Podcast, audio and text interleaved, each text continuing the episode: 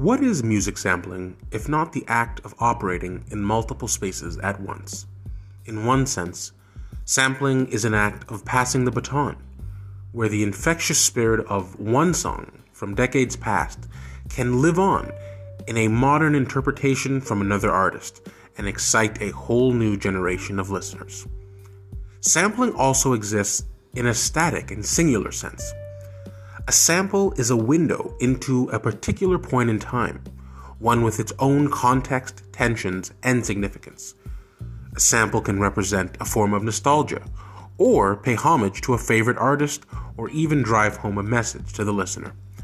Wherever the sample leads, this podcast will follow.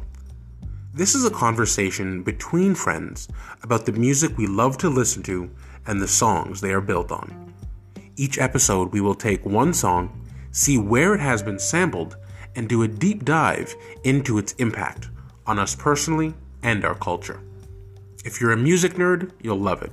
And if you aren't, this podcast will turn you into one.